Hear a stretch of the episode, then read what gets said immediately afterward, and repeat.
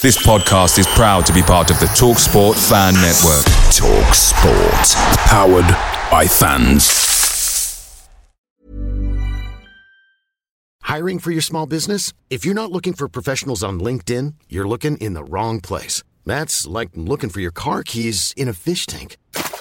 LinkedIn helps you hire professionals you can't find anywhere else, even those who aren't actively searching for a new job but might be open to the perfect role. In a given month, over 70% of LinkedIn users don't even visit other leading job sites. So start looking in the right place. With LinkedIn, you can hire professionals like a professional. Post your free job on linkedin.com slash people today.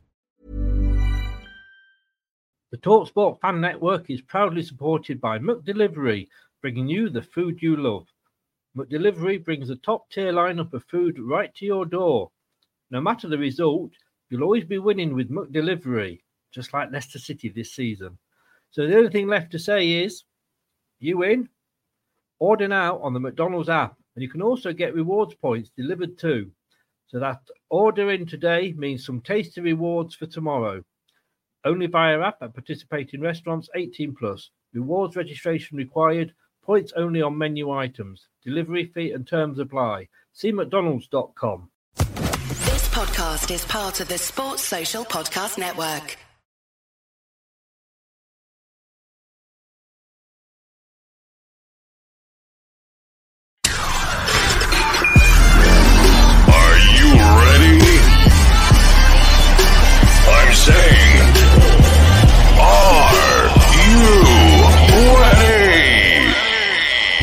This Till I Die TV. Watch and subscribe on YouTube and listen on your podcast platform. Hi everybody, Gerry Taggart here. Now be sure to watch Chris and Leicester Till I Die TV by subscribing on YouTube and following them on social media for all the latest Leicester City news and information. Come on, you foxes! Strap yourself in because we're set up, switched on, and ready to go.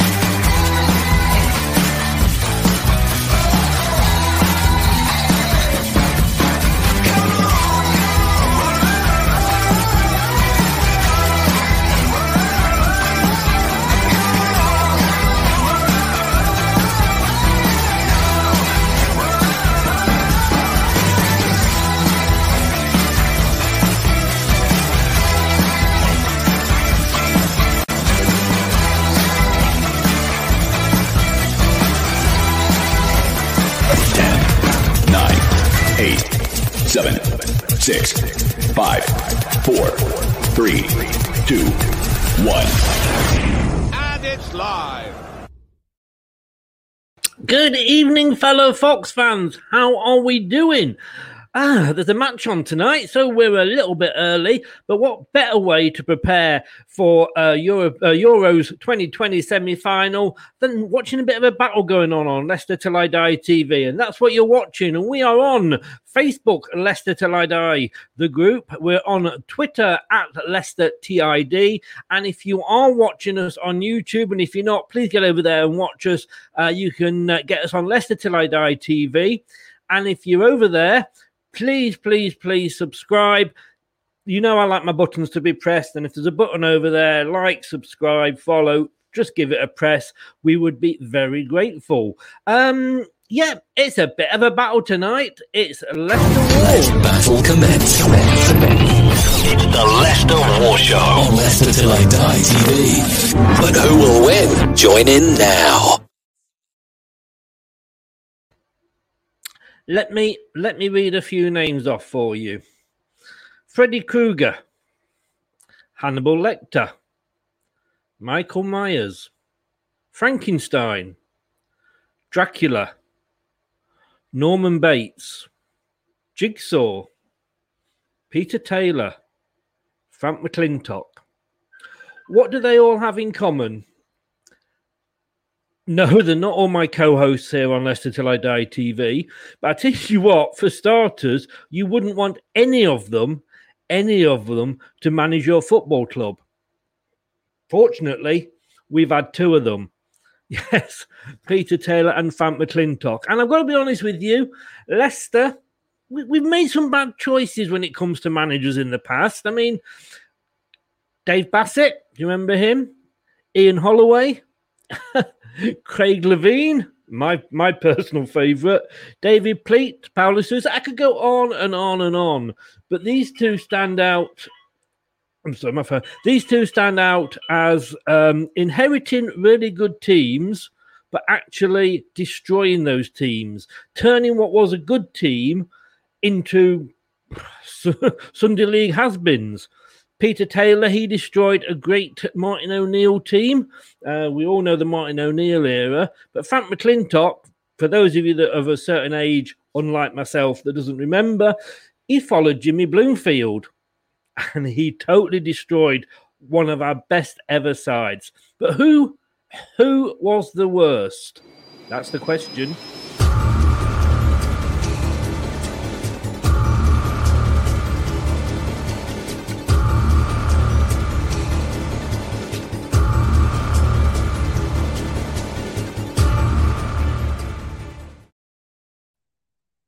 To try and convince me. Uh, we've got two of those on the list. Uh, I think Fred, Freddy Krueger and Hannibal Lecter. You decide who's who. Uh, good evening, uh, good evening, Hannibal and Freddy. I'll, I'll take I'll take Freddy. Oh, well, you've, you doing, you've been a nightmare to me on many a show, mate. Thanks, thanks, Chris. Yeah, you don't need you, you don't need to finish that sentence. Michael, thank you very much. Um, uh, hi to you. Um, he, he's he's already sticking his uh, his uh, numbers to the mast. he might have a difficult job on tonight, uh, Craig. Michael Gamble is so. definitely going for Taylor. Facebook user is going for Peter Taylor. And just to reiterate, Michael here saying, yeah, Peter Taylor was the worst. And it's David, sorry, David, one name, two names. You do you do confuse me. Um, David, good evening. So, um, first of all, Brad, you've got you've got Peter Taylor. You must be feeling pretty confident. I don't need five minutes, Chris. I'll set the comments. so I, all this note work and all this research. I think I'm just going to be scarring people and sending them back to therapy. So I apologise in advance when I give you horrid flashbacks with my with the memories of Taylor. But I mean, he was the Peter Taylor of his day, Frank McClintock. He was, but well, you say he was, but he was much worse.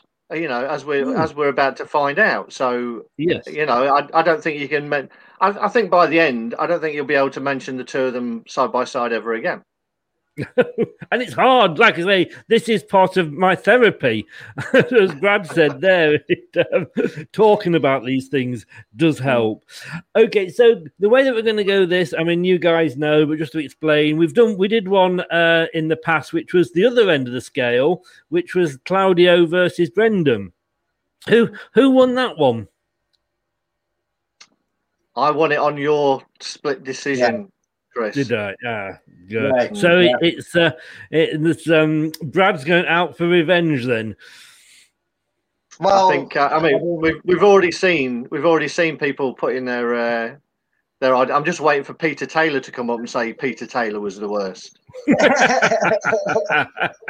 well, I can just say before anybody does actually decide that they are in Brad's camp, North Macedonia are going to win it. Get your bets on. You heard it here first. North Macedonia are going to wipe the floor of the tournament. Shock of the decade, shock of the century, you name it. You thought 5,000 to 1 was good odds. Well, listen to it. Get your bets in. North Macedonia to not just get out of the group, but they're going to win it. North Macedonia. Come on. What are you? Some kind of doomsday machine, boy? I realize that that video actually looks like you know one of those sun videos where it's sort of done with a little camera in the lapel and it's really bad. Brad, you know, you, you, are going on holiday tomorrow, mate. I had to get one more in, but you can thank Craig for that. Yeah, yeah, yeah. So they stitch you up before the start of the show. I like You're welcome. Yeah. they, um, right. Let let's let's get into it. Uh, so we're going to go with Peter Taylor first. So um, Craig, I will move you into the I won't say the back room, but you might take that the wrong way, the green room, and uh, we will come back to you in a bit. Right. Oh, he did say Yeah. good luck there. Apologise. I, I cut him off in his prime.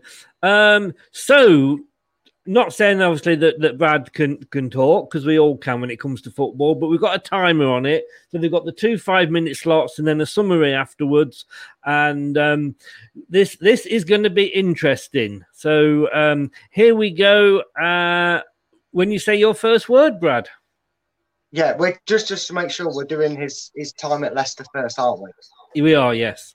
Okay, brilliant. Right, let me just take you back to the fateful day the Leicester board made the worst decision in history for the club when they decided, against the wills of probably most interested at the time. Let me let, let me give you a few names of who we could have had as manager and would have saved us from the worst part time in Leicester's history. That is, we were linked with David Moyes, who in today's today's name might get a bit of a snigger until what he's done with West Ham this season, but he was doing really well with Everton. We all know what he did at Everton and his time there. We was also linked with Big Sam. We maybe could have had the players that Bolton had playing for Leicester City. Could you imagine if we'd have hired Big Sam and he did what he did with them, but he did that at Leicester after Martin O'Neill? Ridiculous. So they t- they should probably be discussion for worst managerial decision, bringing in Peter Taylor.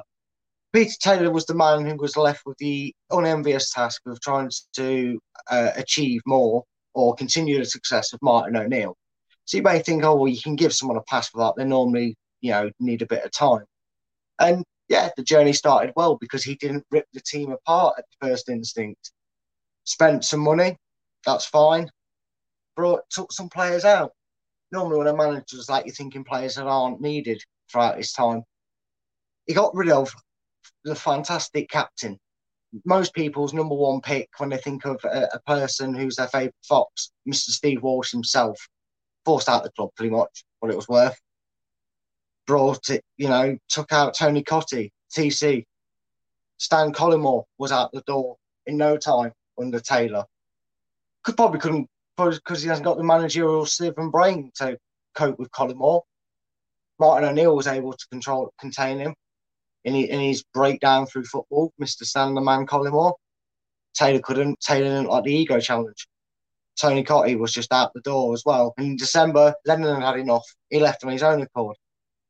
You know, we all remember him bringing in the certain Mancini, you know, the disaster that had five appearances for us, the only club he couldn't score for, and went, This is that crap. I'm going to actually leave football and go into coaching, more into Fiorentina. Yeah, so he did a, a great job in bringing people and uh, in. Let's let's remember these classic names before I mention the obvious one: Gary Rowett, Callum Davidson, Trevor the Traveller Benjamin, and I mean that in the fact that he's probably had more clubs and appearances throughout his career. He brought in Dennis Wise, so the worst manager probably will brought brought in a player that most thought was the worst player we could have signed. Ian Walker, probably his only decent signing he ever made and Jamie Scowcroft, a hero in the Division One, was a firm favourite in the end, but realistically, he was never good enough for the Premiership. I'll skip past the good parts because no one wants to remember a good parts from a, uh, a guy that did so badly because that was only off the revenue of what O'Neill had brought to it. Wycombe Wanderers, a manager so inept that he got beat by a guy who was brought off teletext, was signed up on teletext. Now, a good manager can normally take an embarrassment in the FA Cup, even that one, can't they? Southampton have done a 9 0, they've recovered from results like that. A good manager might go on a bit of a bad run, three or four games, the embarrassment kind of hard to get over. Fair enough. After that, any manager worth his salt can turn it around. If they're not good enough, they, they should be out the door. Nine defeats out of the last 10 games after that game, we lost nine out of 10. By September in 2001, he was rightfully out the door. After bringing in all that dross, let's remember he started that season, that season with a 5 0 defeat to newly promoted Bolton. He lost 4 0 in an absolute drubbing to Arsenal. We all remember the own goals and gas DVD that Adi Akinbiyi could have released out of his own standard. I tried not to mention him until the very last minute because it was that disastrous. He ruined his career as well. And then lost to Charlton and he was finally sacked. I mean, worst manager. I can't. I, the fact that everything involved in bringing Taylor to the club was a disaster says it all. I I've just seen the clock, realised I've still got a bit of time to talk about him. I don't really want to too much. It making me feel a bit sick. Having to do this research, bring it to you. It didn't get any better from the very beginning to the very end of his tenure. Right when he sunk his claws in, when he snided us all, thinking he wasn't going to change things, and he changed it. He proved he can't manage a team to save his life.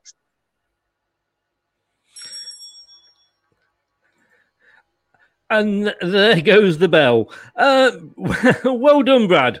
Well done, sir. Uh, again, uh, an early finisher. Um, you can you can get uh, pills for that now and cream. You know, very very well put across. Um, as playing devil's advocate here, like you say, yeah. he did bring Mancini in, who was the equivalent of um, I suppose that the day was, was Jock Wallace trying to bring um, Johan Cruyff in, wasn't it? Yeah, yeah, and uh, yeah, five five appearances, no goals, and, and decided football. He'd ruined him football that much for him. He became a coach straight away. Said everything about it, didn't it? We, we we were top of the league under Peter Taylor two weeks. Yeah, and look what happened when he tinkered. The second he did any of his own integrations. Yes. We were playing with players that were actually still thriving off O'Neill. That's that. Let's get let's get that straight. We know for a fact that it was he, he was He came to like us it. from yeah, he came to us from England under 21s with a great, great record. He was actually England manager while he was with us. He made David Beckham captain. I mean, he had to step in for, for one game and make someone captain. I don't. Do you know what generation he was in charge of? There's no way he had an impact on there. No wonder he gave Beckham. He was probably the only one that went, uh, well, at the end of the day, I'll speak to the players, isn't it? Yeah, gather the levers to it and I'll get the job done. Them teams could have strolled out. I could have been sat on there and managed England for that one game and still won it. Well, you don't get the, nothing the, manager, mate. Nothing. All I'm going to say is that there are those positives. Rob, good evening to Rob. He um he's gone for Craig Levein. Well, we may be discussing him in in another program, but I don't. I think he was more of the, the maybe the wrong guy, but was definitely the wrong time. And uh, as Turf Moore, hiya Dan, how you doing? Um, Still burping. Uh, he says, "What about the Frank Sinclair own goals?" Yeah, he uh, he got a few, didn't he? Old Frankie, he got yeah, a few. Yeah, but he weren't manager. He's definitely up there for one of the most calamitous players part of it. But he didn't bring Frank in, so I couldn't give him credit for that one, unfortunately. Did you mention Ruined Junior it. Lewis?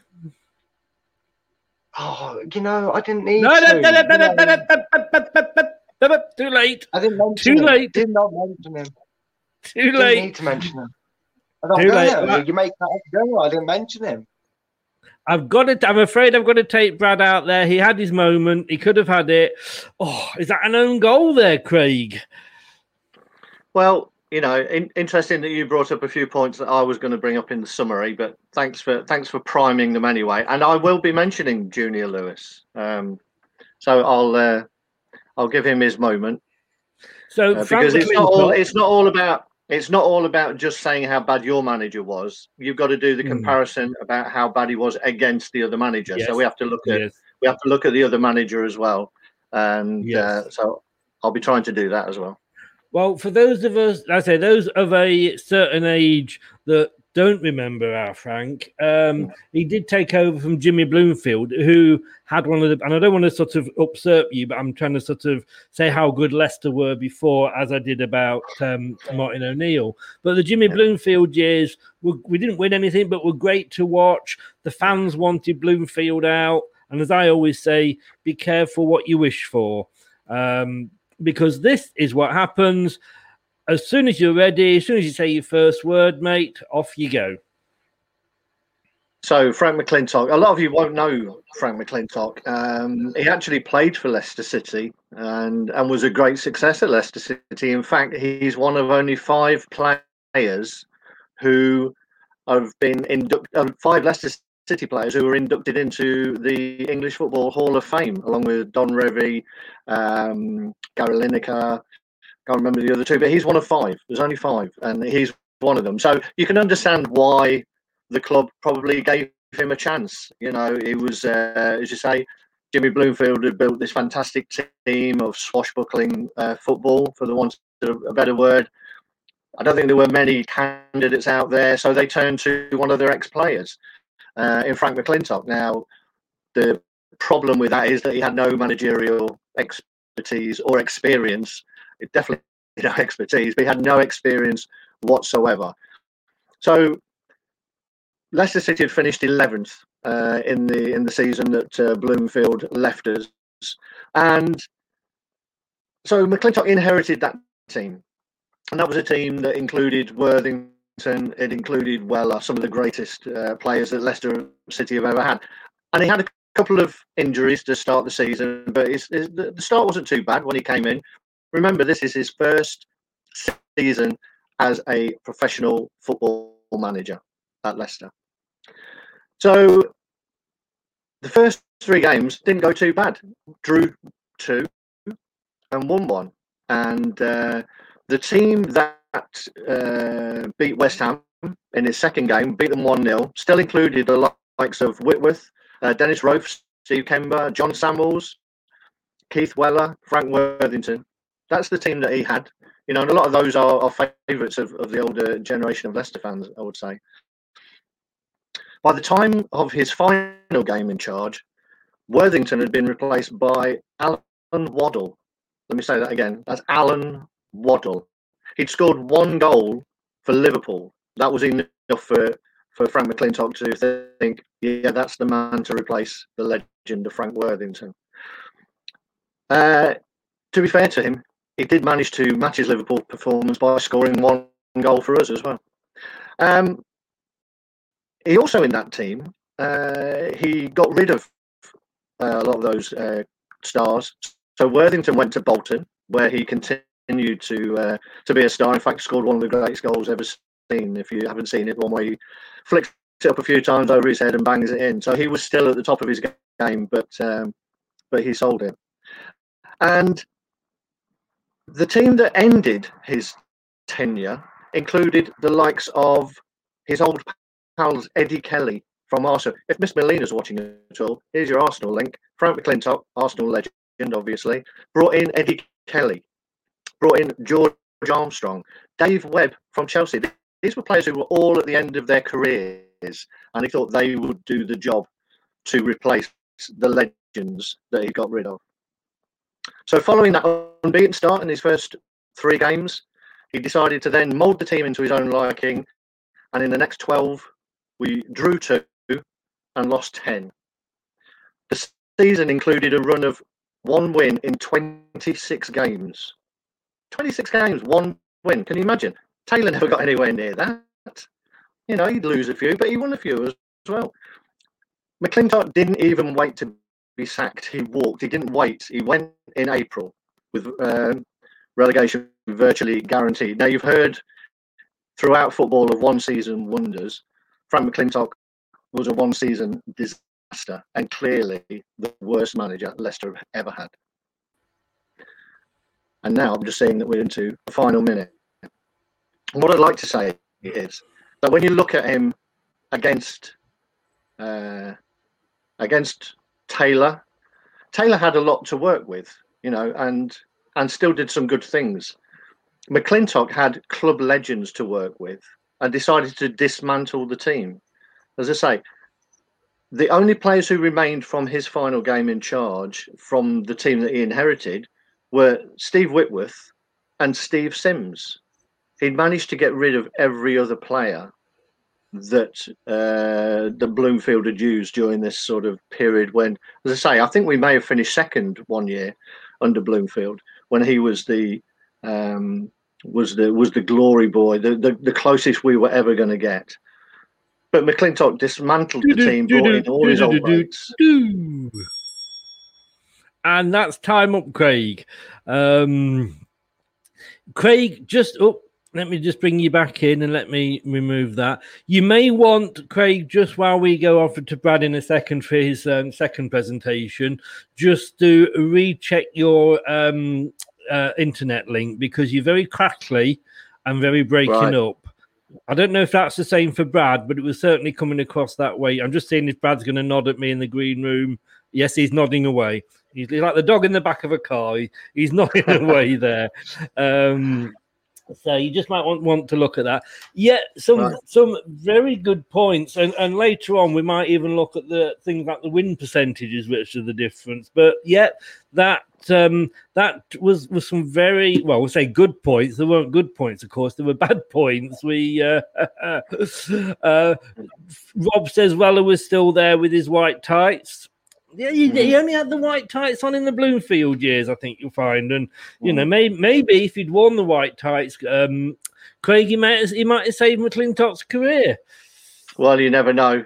You never know. I, I think he had a few problems. Uh, as I say, he got rid of Worthington. Um, I think there were extenuating circumstances uh, behind that. I don't think the club helped him, to to be honest, with the Worthington situation. But uh, mm. But to bring in all your old pals based on nothing other than you played with them, you know, yeah, it, clearly wasn't the way to go. I think I think you know, he, he I, I, joked under the uh, Craig Levein years, and I mean that we were almost like a Derby and Jones club because we are getting all these mm. players around that time, Les Ferdinand and, and players like that, which were great players, but at the end of the career.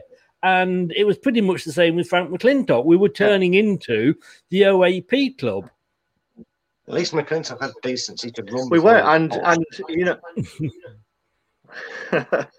I mean, he he clearly had no no ex, uh, I can say experience, so he didn't have a network of players that he could uh, he could come to. He even signed a guy called Lammie Robertson from Exeter that's the type of player that he identified to replace some of these uh, legendary players. Lammie Robertson. Let me say the name again, just in case you'll never hear it again. Lammie Robertson from Exeter.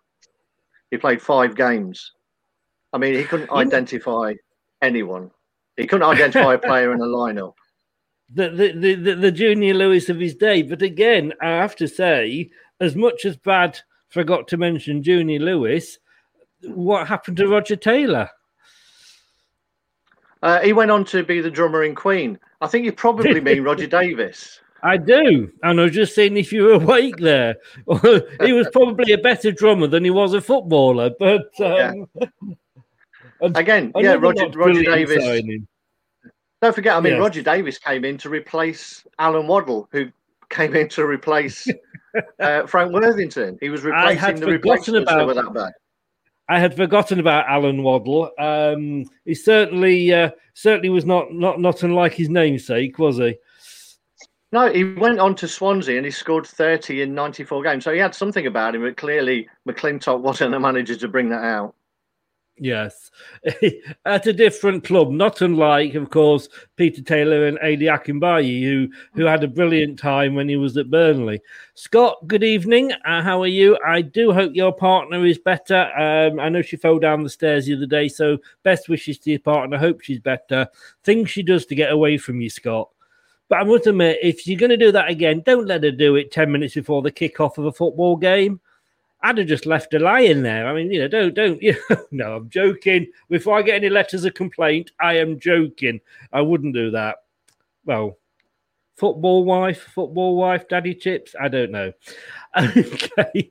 Um, right. So you, yep, you've all done um, pretty good with that one. I think um, I, I, I know where I'm, I'm starting to lean, but um, we will see. Craig, you're sounding better now, but like I say, you were very crackly and what have you before. So I'm going to take you out if you if you need to reboot. That's fine. Scott, hey, well said, Scott. The thought did cross his mind apparently, but um, uh, Just take her a cup of tea. You're all right. You're comfy. You're on the stairs. You're on carpet. Here's a cup of tea. I'll be back in 90 minutes. But Craig, we'll see you again in a few minutes. Um, and uh, we will we will speak to Brad very quickly as I um, I'm just about to reset the timer. So, Brad, um, were there with the argument from uh, your compatriot? He's, he's done a good job. Uh, you know, Craig took on the challenge of bringing uh, of arguing for a manager that maybe a few in the comments and myself included don't know too much about. Like we know the straight up history from probably a, qu- a quick Google search and knowing Yes. these players' names, but and managers' names from the past. But no, he's done a really good job there to to, to really get an argument, and I'm learning from it. So it, it, it's it's all good to hear to hear you know the effort that's You been see, put in. So you, you, you- some youngsters you see only and this is what worries me and this is completely aside to to the argument and I, i'll just bring uh craig craig back in here while he's still here no he's not he's he's gone he's black he's uh He's, he's not with us at that point, uh, but you know we, we always joke, don't we, with the clubs like the young the young Man United fans only ever remember Man United being successful you know the young Liverpool fans Yeah. only ever know Liverpool not being successful. and, Yeah, and, and the young Arsenal fans are just totally deluded. But of course, the Yeah. same could be happening with Leicester in the fact that um, you know the young fans that have just started supporting us won't know the days that people like Craig and me had to put up with. Yeah, that's true. Um, but the, the most dedicated a fan to any club, once they're involved in it and they're brought into it, it's not really until they get told about these names that they maybe look and go, "Oh, oh, I remember Taylor being rubbish and da da da." But Yeah. I, I, I myself knew of Frank McClintock, and once I learned about him, and someone told me, "Oh, you want to look at him? You think Taylor's that this bad?" Well, someone who's just as bad was Yeah. McClintock. So you know, I, I I've all I'm always learning more stuff about this club. It's just an age thing and how much to dedicate it. At- At a certain It age, is. it clicks. Can I And just can I just say, you know, I may I may look sixty, but I'm actually I'm actually only about thirty five. It's just following Leicester that's done this to me. and that I can I. I had hair. I had hair in the seventies. If it wasn't for Leicester, I had longer hair than Dave Bartram of Showaddywaddy. And don't forget that is now on the channel Leicester Till I Die TV. Um, an hour long chat with uh, uh, Dave Bartram, who of course was the lead singer with Showaddywaddy through their um, through their glory years. And and he, like me, we had longer hair than the girls, didn't we? Michael, you're quite right. Uh, sorry, David. You have to change your name. David, we did have some bad days. Oh my God, did we have some bad days? Yeah, 11,000 in the crowd. And that was a good day. That was a good day. Anyway, Brad, you ready? Craig, I'm not sure what's happening with Craig. I was trying to keep talking while he sort of mended, but he's kind of not, he's gone altogether now. Right, so let, he's got five Right. minutes to get back. When you start your first word, we will start the timer. Your five minutes when you're ready. Peter Taylor. You know, if you remember the names of the managers that I mentioned earlier that were linked with the job, we had Sam Allardyce and David Moyes. Uh, we- we even had bloody Cabbage Head himself, Steve Bruce, who was in line for the job, who I'd rather have had over Taylor. I never thought I'd find myself saying that about modern day Steve Bruce, but that's the case. You consider their track records, their history, their managerial records, and what they've gone on to the clubs of stature they've gone on to manage, regardless of their success, they've gone on to manage nonetheless, right? Chris mentioned that I left out Junior Lewis. Yeah, I did. He was that bad, and there was a reason for it to a point. Um, but it's this point. You know, when you're a kid and you're playing football, right?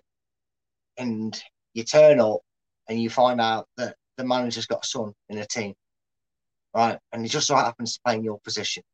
You ain't never playing a game of football for as long as you can.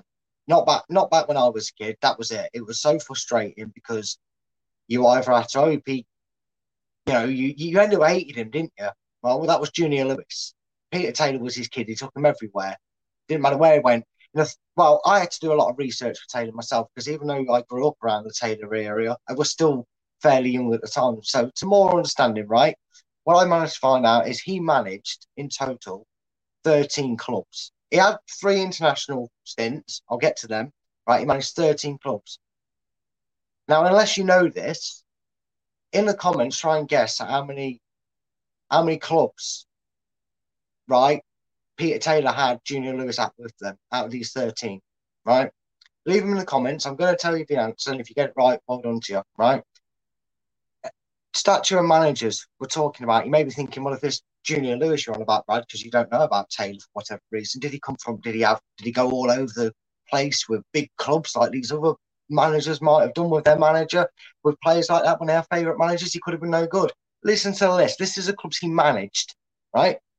Dagenham and Redbridge, Dartford, Enfield, Southend, Dover, Leicester, obviously, Brighton, Hull City, Crystal Palace, Kerala Blasters, Blasters. Um, it was written down funny. Don't ask me if I'm pronouncing that right. I'm guessing it's Blasters. Wycombe Wanderers. He managed the team and still couldn't beat in the FA Cup in charge of Leicester. Shows how bad he isn't managing. Bradford, Gillingham, and then his international careers. England under 21s manager was there twice, right? Maybe you think, oh, maybe he picks an international then, this Junior Lewis. We all knew his passport was Brazilian, by the way. Well, no joke. Ever heard of the Bahrain national team? Yeah, he managed them for the 2011 Pan Arab Games. Yeah, that took some research. He did, however, manage also to go down to the low depths of the Aussies and noisy neighbours in New Zealand. Only as assistant, though, from 2016 to 2017. So I'll give you a bit of a chance there. Obviously, club level, he only managed 13 clubs. Guess how many of them he spent more than one season at? Just the one. Just the one. You don't have to guess that. I, I, just like, whilst you're typing away. If you can guess the team, get on you.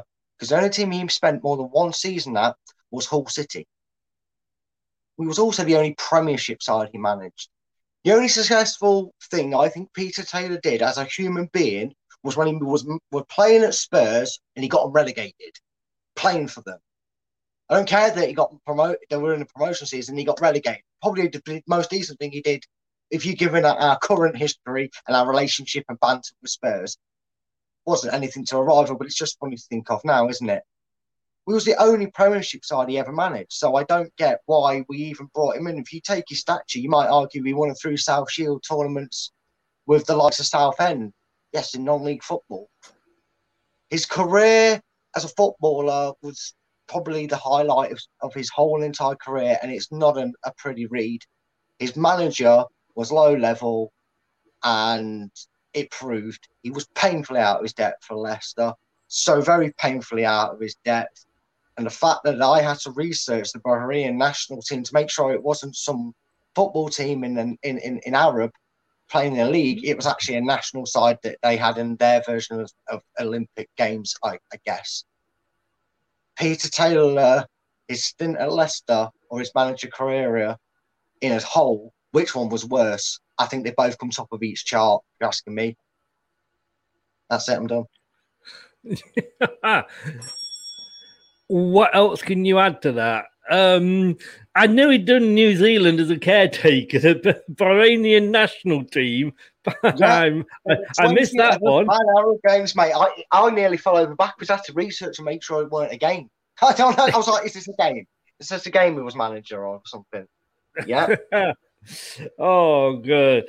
Well, that's it, young man. Um, we'll be back for a summary in a minute. Yeah. Uh, thank you very much just for quickly, that. Just if, if, there is any comments to the question that I left. Oh, there, actually, sorry, no, there isn't. Actually, what was what was oh, the answers? Right, the answer was eight. I'm sure you knew that, but I was just going to leave it to the end in case anyone did guess it. He, he played for eight clubs, mm. Junior Lewis, with him. I, I, did leave that the answer out purposely in case someone did throw out a guess. Sorry yeah. for that. If, if anybody ever says jokes like is Perez um, Brendan Rodgers' love child or anything like that, just go back and look at Junior Lewis and yeah, yes. um, you know. in in fairness, and let's just bring Craig back in here. Welcome back, Craig. in in fairness, Junior Lewis was one of the few players who could make Carlton Palmer look good. well, indeed. I mean, he he clearly had something um, about him that um, Peter Taylor liked. I think they were possibly uh, photos of Peter Taylor's wife. Um, but you know, there had to be a reason. Yeah, he wasn't the best player. However, I will be able to point out um, something about Junior Lewis that uh, some people may not know, uh, and it, particularly within regards to the game that a lot of the argument is being hung upon the uh, the infamous Wycombe game. So uh, we shall see. Watch this space. That that will be interesting because that is still etched. That was another Oh. one. That was another one of those moments that I and I do like these in football. Another one of these be careful what you wish for moments because you know it was the quarterfinals, wasn't it? And Wycombe were the lowest team out there, and we wanted, you know, I I I can remember saying I want Wycombe Wanderers at home. We got Wycombe Wanderers at home. The rest is history. Brad, we'll have you back in a second. Yeah. Thanks very much, mate. Cheers. Cheers, mate. So, um, let's just see. Um, ah, yeah, I mean, there, there's been a lot of there's been a lot of bad managers. Bryan Hamilton. I mean, I read the the names out at the start. You know, can you remember Dave Bassett? yeah, I mean, in fairness, he, he, had he did come in to try and firefight Ian Holloway, uh, who said he was going to put round pegs in round holes, and I obviously couldn't find the holes. The aforementioned Craig Levein, who who Craig knows that. Well, he doesn't know Craig Levein, but he knows my he knows my love of the guy. Don't forget. Uh, don't forget the four games of Martin Allen. Well, yes, I, I was trying to, if I'm honest with you, but it, we hadn't got a long show that I could read all the names out of the bad managers, you know. But here we go. Um, five minutes, your five minutes start uh, as soon as you say your first word. Good luck, Craig. Cheers, mate. Well, I mean, let's remember here what we're doing is comparing two managers to decide who is the worst manager. Yes, Peter Taylor uh, did a lot of bad things to our club, and we and it took us a while to get over it. However, when you look at Frank McClintock's general managerial record, it is actually record breaking. Um, yeah, he's a record breaking manager, and I'll tell you why. And please hang on to this piece of information. Of all Leicester City managers who were in charge of our club for five or more games, that's it, five or more games, we've had caretaker managers who were in longer than that. Of all Leicester City managers who were in charge of Leicester City Football Club for five games or more, Frank McClintock has the lowest win percentage of any manager in our history. He won 12.5% of his games. 12.5. Peter Taylor won 35% of. His 35%. And we're trying to say that Peter Taylor was a worse manager than Frank McClintock. 12.5%. Okay. As you can imagine, after his record breaking performance with uh, Leicester, there wasn't a lot of uh, a lot of teams who, who wanted to take him. And uh, I'm just checking whether I'm, I'm still talking here. Um, so there wasn't a lot of teams who wanted to take uh, who wanted to take Frank McClintock. He ended up at Brentford. So we talk about the number of teams that that uh, Peter Taylor uh, managed. Only one team wanted uh, Frank McClintock. Brentford in League Three or Division Three. Sorry. Um, he came in. They were they. To be fair to him, they were languishing in 22nd spot at the time in Division Three, and he was brought in to save them. And to be fair, he did a fantastic job, and he managed to get them all the way up to 20th. So well done, Frank. There. Um, he in three seasons uh, at Brentford, he got them into the top half once, uh, and that was it. And then they slumped again. And guess what? He resigned yet again. He was then appointed as an assistant at Millwall to a manager called John Doherty. So I think he realised that he wasn't for management. Uh, he became an assistant, and they were okay. They did okay, but he never got a job in football again. So we talk about um, Peter Taylor's clubs. Peter Taylor, three years after leaving Leicester, Peter Taylor apparently did such a bad job that England under 21s appointed him again. So he was England under 21s manager before he was uh, Leicester manager. He was actually England manager, as we as uh, as Brad pointed out. He gave Beckham the captaincy. Uh, he was asked to take over once uh, Kevin Keegan had, uh, had dipped out. But after he left Leicester, his stock was still high enough that England appointed him as the under 21 manager again. Later in his career, he was under 20s manager. So this isn't a bad manager. What I would say about Peter Taylor is what happened is his team had a shocking result against Wycombe, and that absolutely drained the confidence out of the team. In the same way that happened to Brendan when we lost the Aston Villa semi final. That team then went on a shocking run and we lost out of the top four. So this can happen to a team. You have a bad result, it knocks the confidence. Let's not forget, before that game, Leicester had won the last four home games before the Wycombe game, and that included wins over Chelsea and Liverpool. They beat Liverpool 2 0. He then One made some changes from now, that. Mate. All right. So he made some changes from that uh, team that beat Liverpool 2 0 for the Wycombe game. Guess who he took out? He took out Junior Lewis for the Wycombe game. So, Junior Lewis was in the team that beat Liverpool, was in the team that beat, and then he took him out and we lost to Wycombe. I'm not saying the two did, but that Wycombe game clearly affected the confidence and that was the downward spiral. I don't. I'm not sure any manager could have come back from. He is to blame for that one, but let's not forget, nobody had a problem with him before that game. So if we're looking at was he a bad manager, we were saying he's a bad manager for the second half of his tenure. The first half, he got us to the top of the table and an FA Cup quarter final. So I think when you're comparing these, 35 win percent win percentage against 12.5, the worst three, clearly Frank McClintock has to have won that as the worst and manager. That's the time up.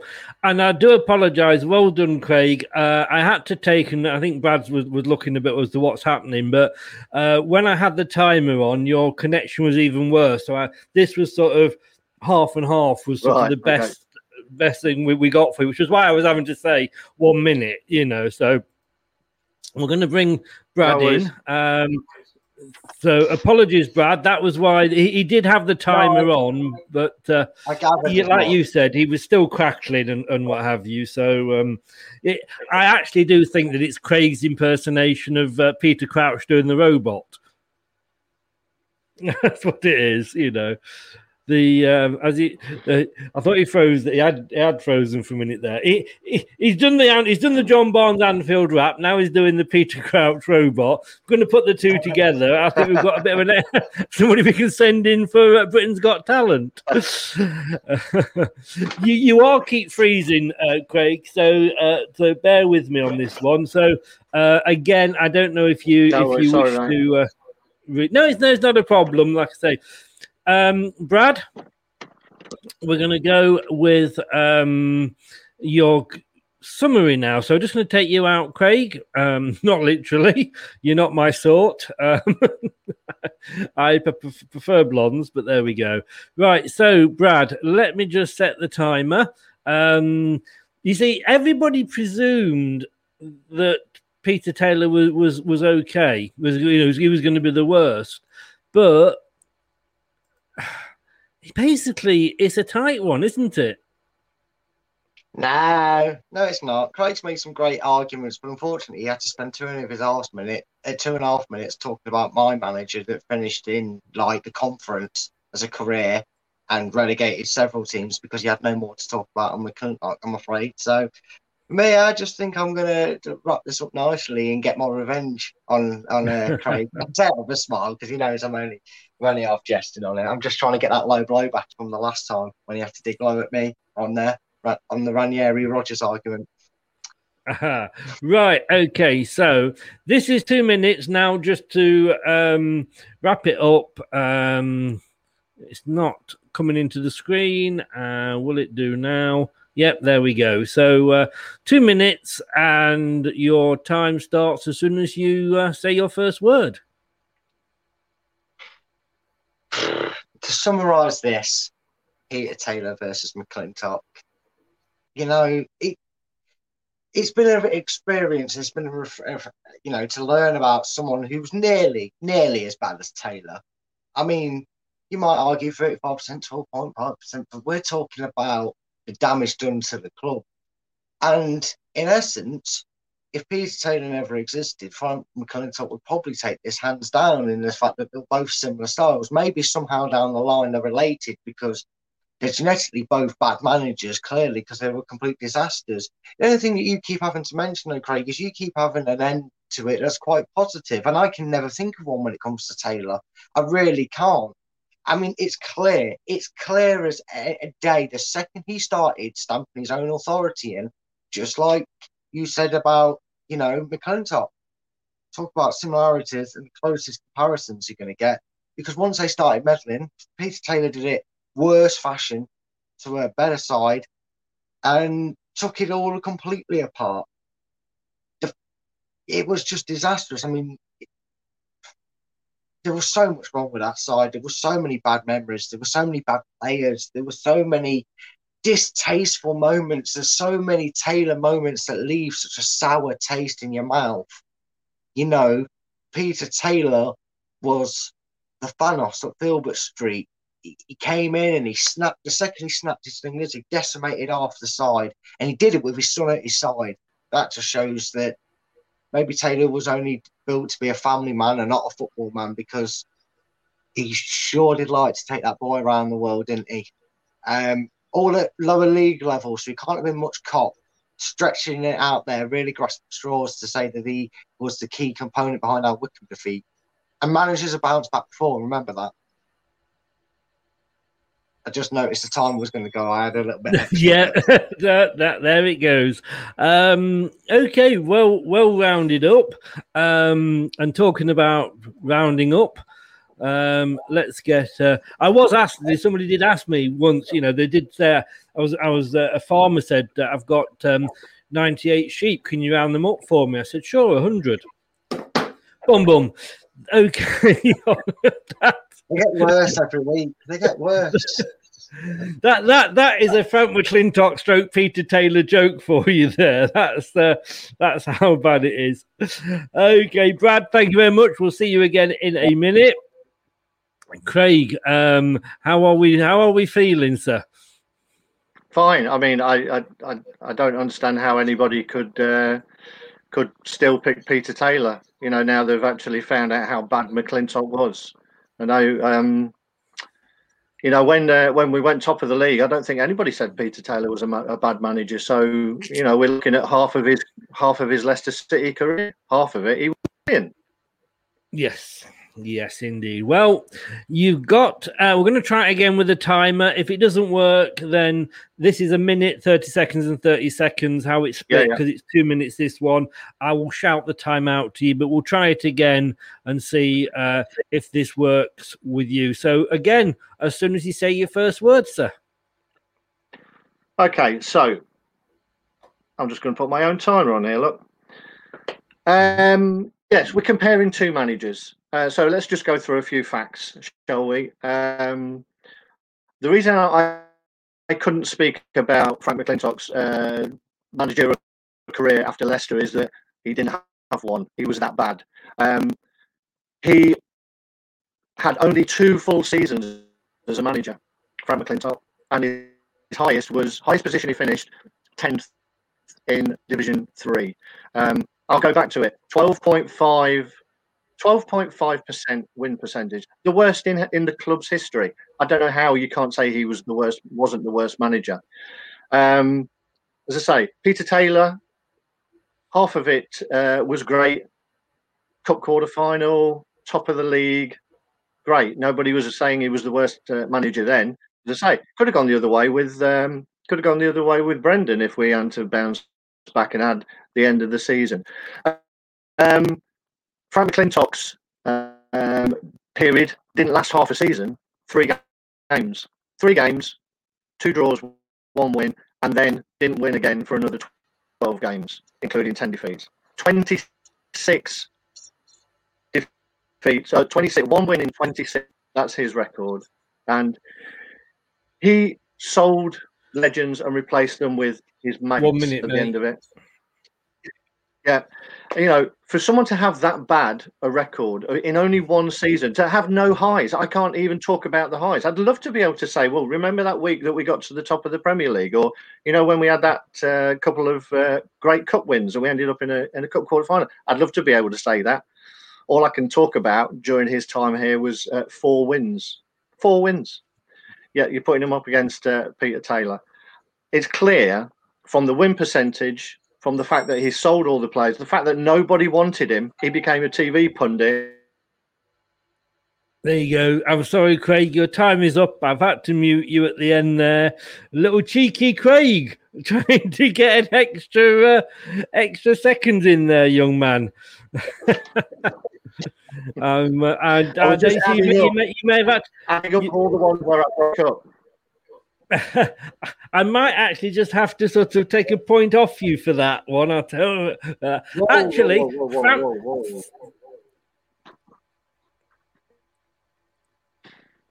He's frozen. Oh no, he's back with us. He's back with us. You froze it. I have to say that Frank McClintock, yes, I mean he does have a twelve point five percent um, win rate as manager compared to Peter Taylor's um, thirty five point one nine. But Peter Taylor wasn't actually the worst ever Leicester City manager. We do actually have somebody who actually has a zero percent win rate. Now, it was during World War II when we were playing in like a, a friendly league, but hey, you know, was, uh, what's his face who had the cap? Who was in charge of like Car- the, the Carling Cup game against Chelsea, Frank or something like that. I'm I thinking of? I was going to say him for a Oh. sec. well, we, we, yeah, we talk. Well, we're only looking at sort of permanent managers, but Ah. um, do you know that the funny thing, guys? Right, and I'm going to say this in fairness to, to you both. Jimmy Bloomfield, and I didn't realise this, who actually Frank McClintock took over, and who we, I certainly do, and I think those of us of a certain age remember the Worthington, Weller, Glover, um, Birchenall years. Jimmy Bloomfield only had a 29.8% win rate. And that is, to be honest with you, I found very, very surprising. His win rate was less than than, than, than Peter Taylor. Um, also, though, in sorry, Craig. I was going to. I mean, the thing with Peter Taylor is, it's it's that one game, isn't it, where it all crumbled, and that's the one game that everybody remembers where his it, it all crumbled and we never recovered from Yes. it. Um, The thing Frank with McClintock, it was just the whole season. Yeah, the thing is though, but but the thing is with Taylor is you say half a season, they, but they both ruined the club in the same spectacular thing.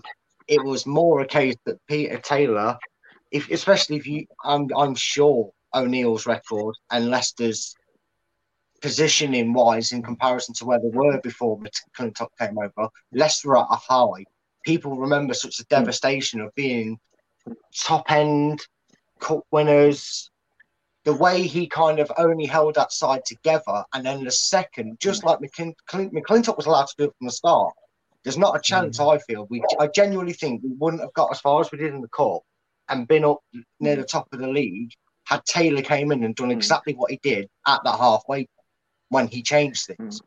I don't think he. I don't think. I think you would have got as far.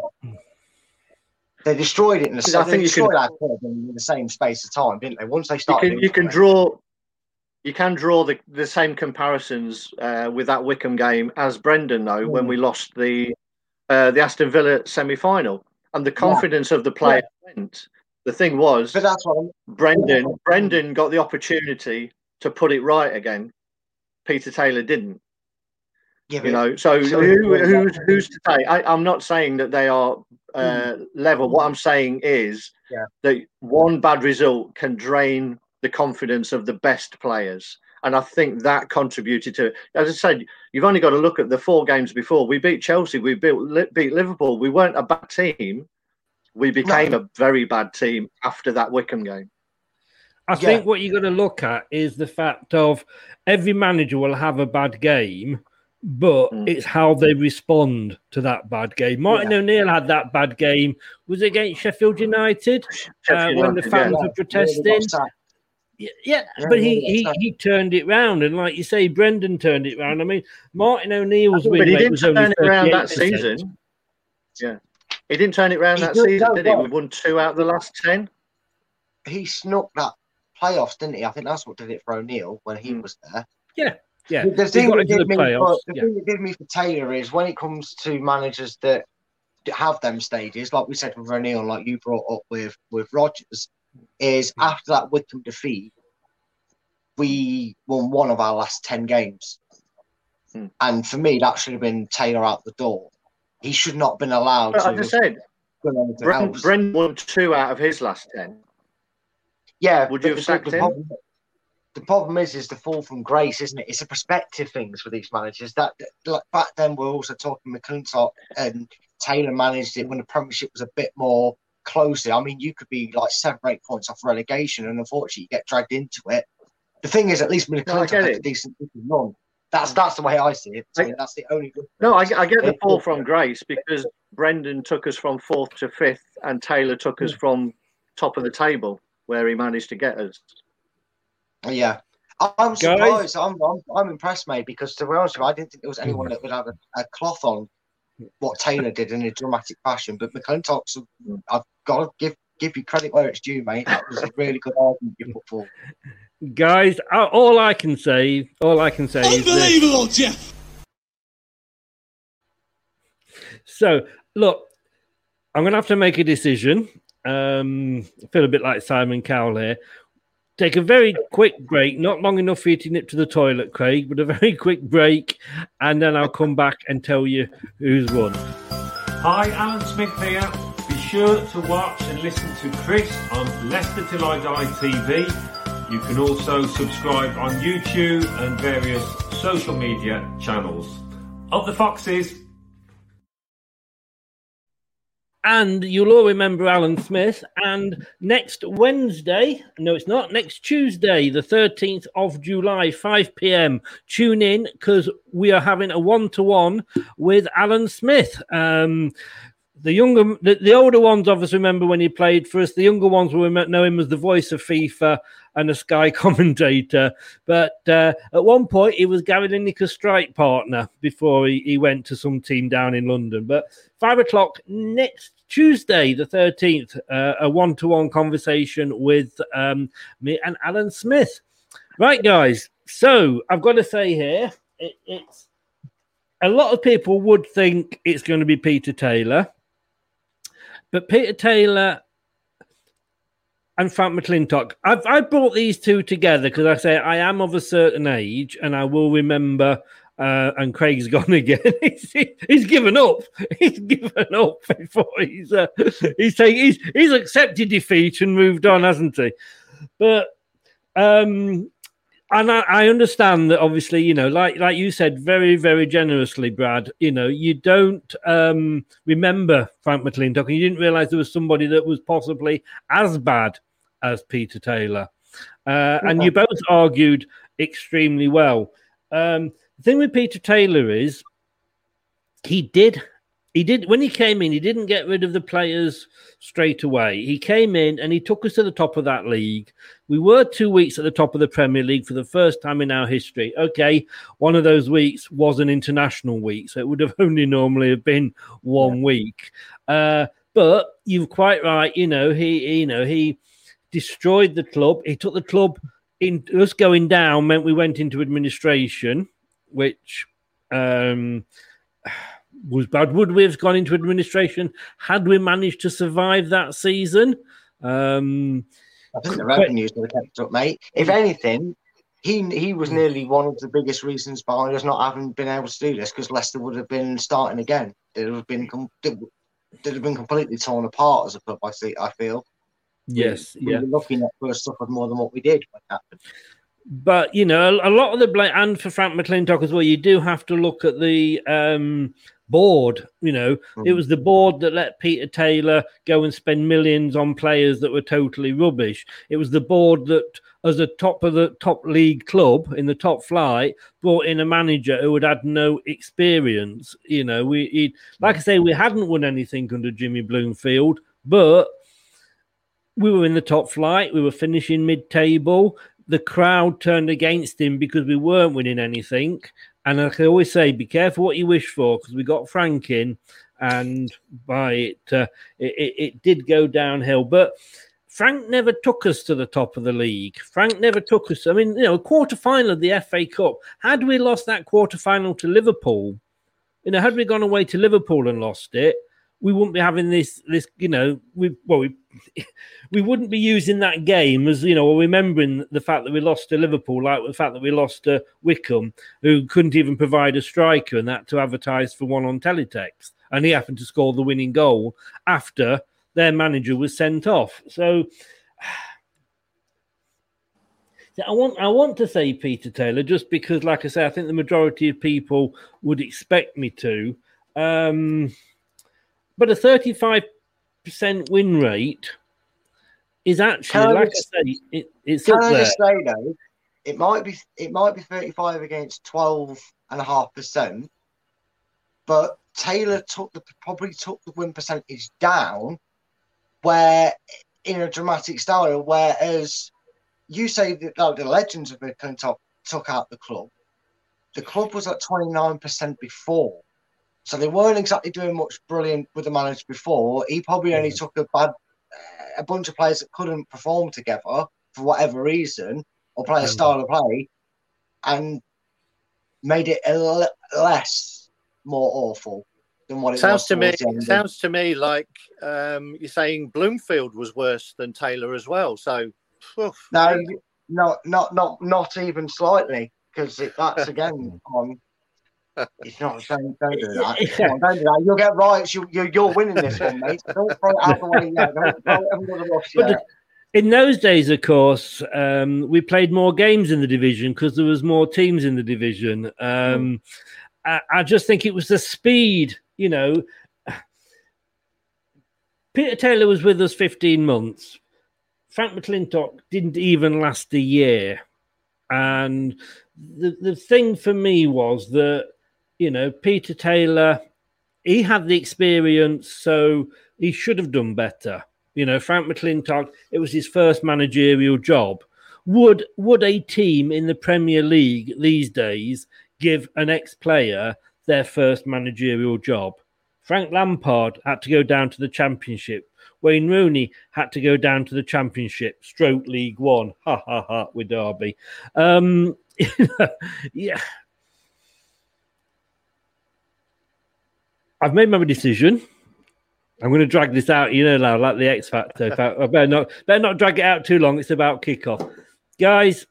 I'm sorry. I am really, really sorry for Brad because this is the second one he's going to lose, but it is That's Frank fine. McClintock.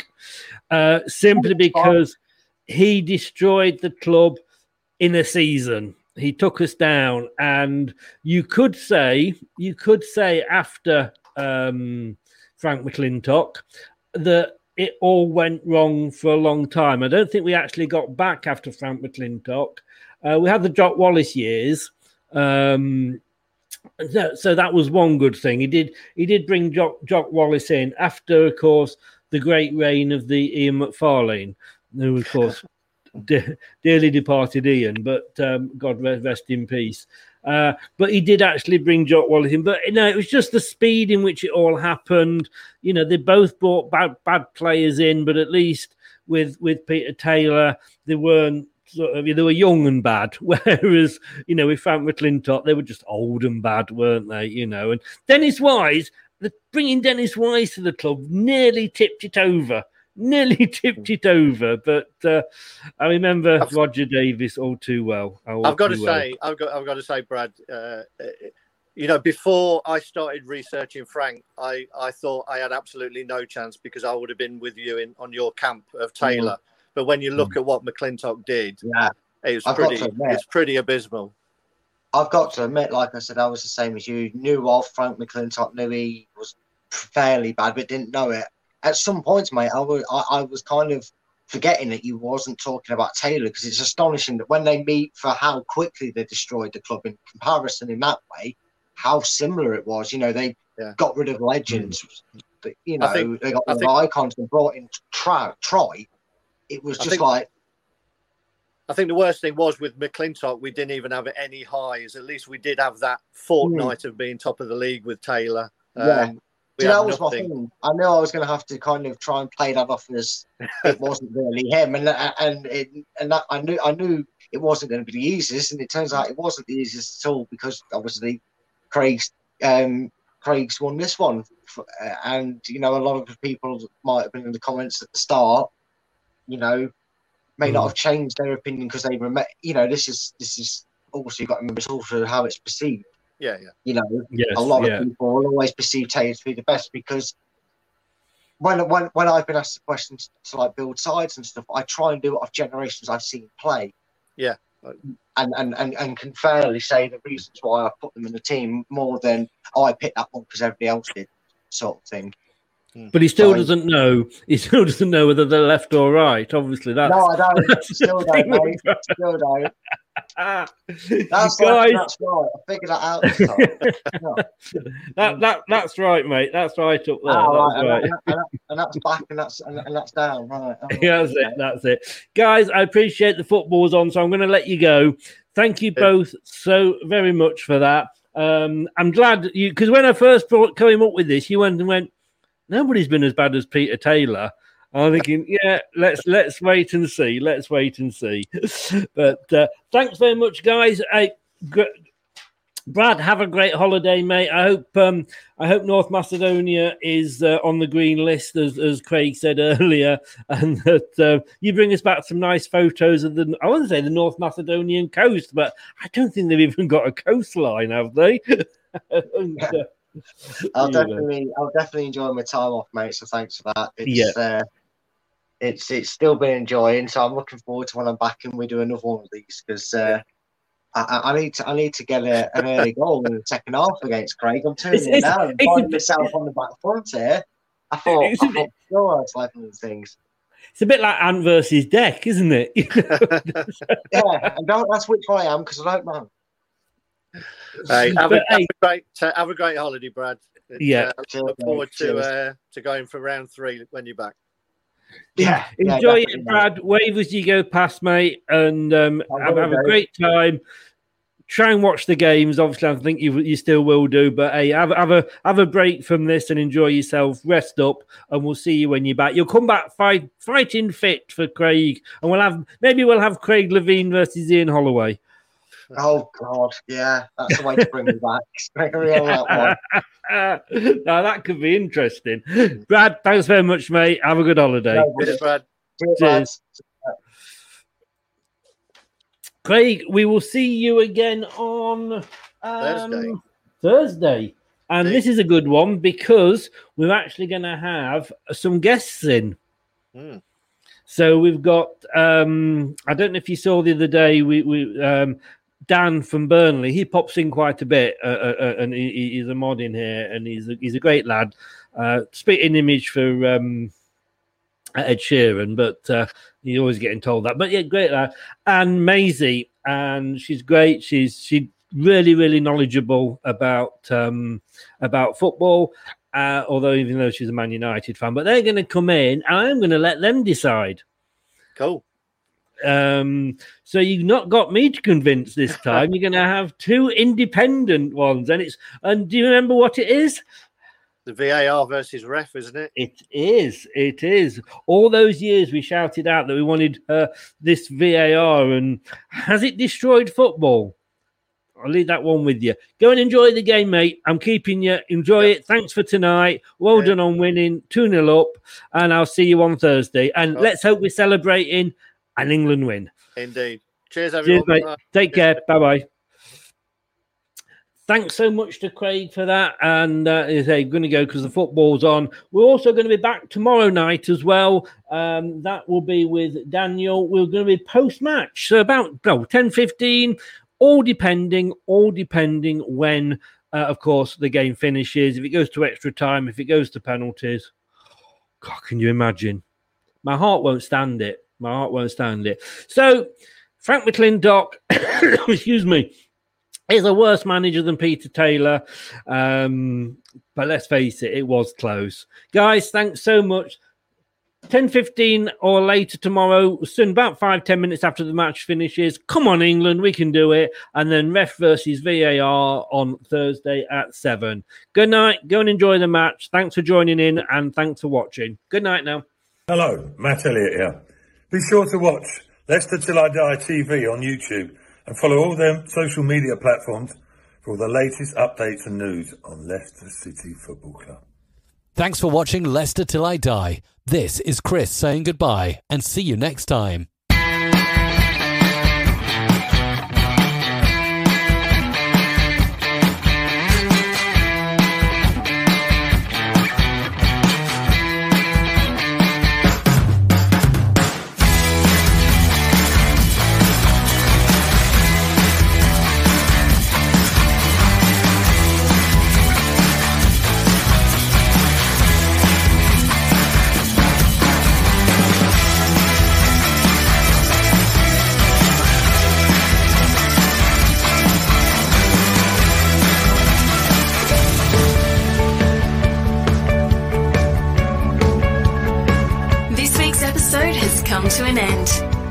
Fun doesn't have to stop here. If you have any questions, suggestions, or feedback, head over right now to Twitter and Facebook and like, share, and get involved. Join us next time.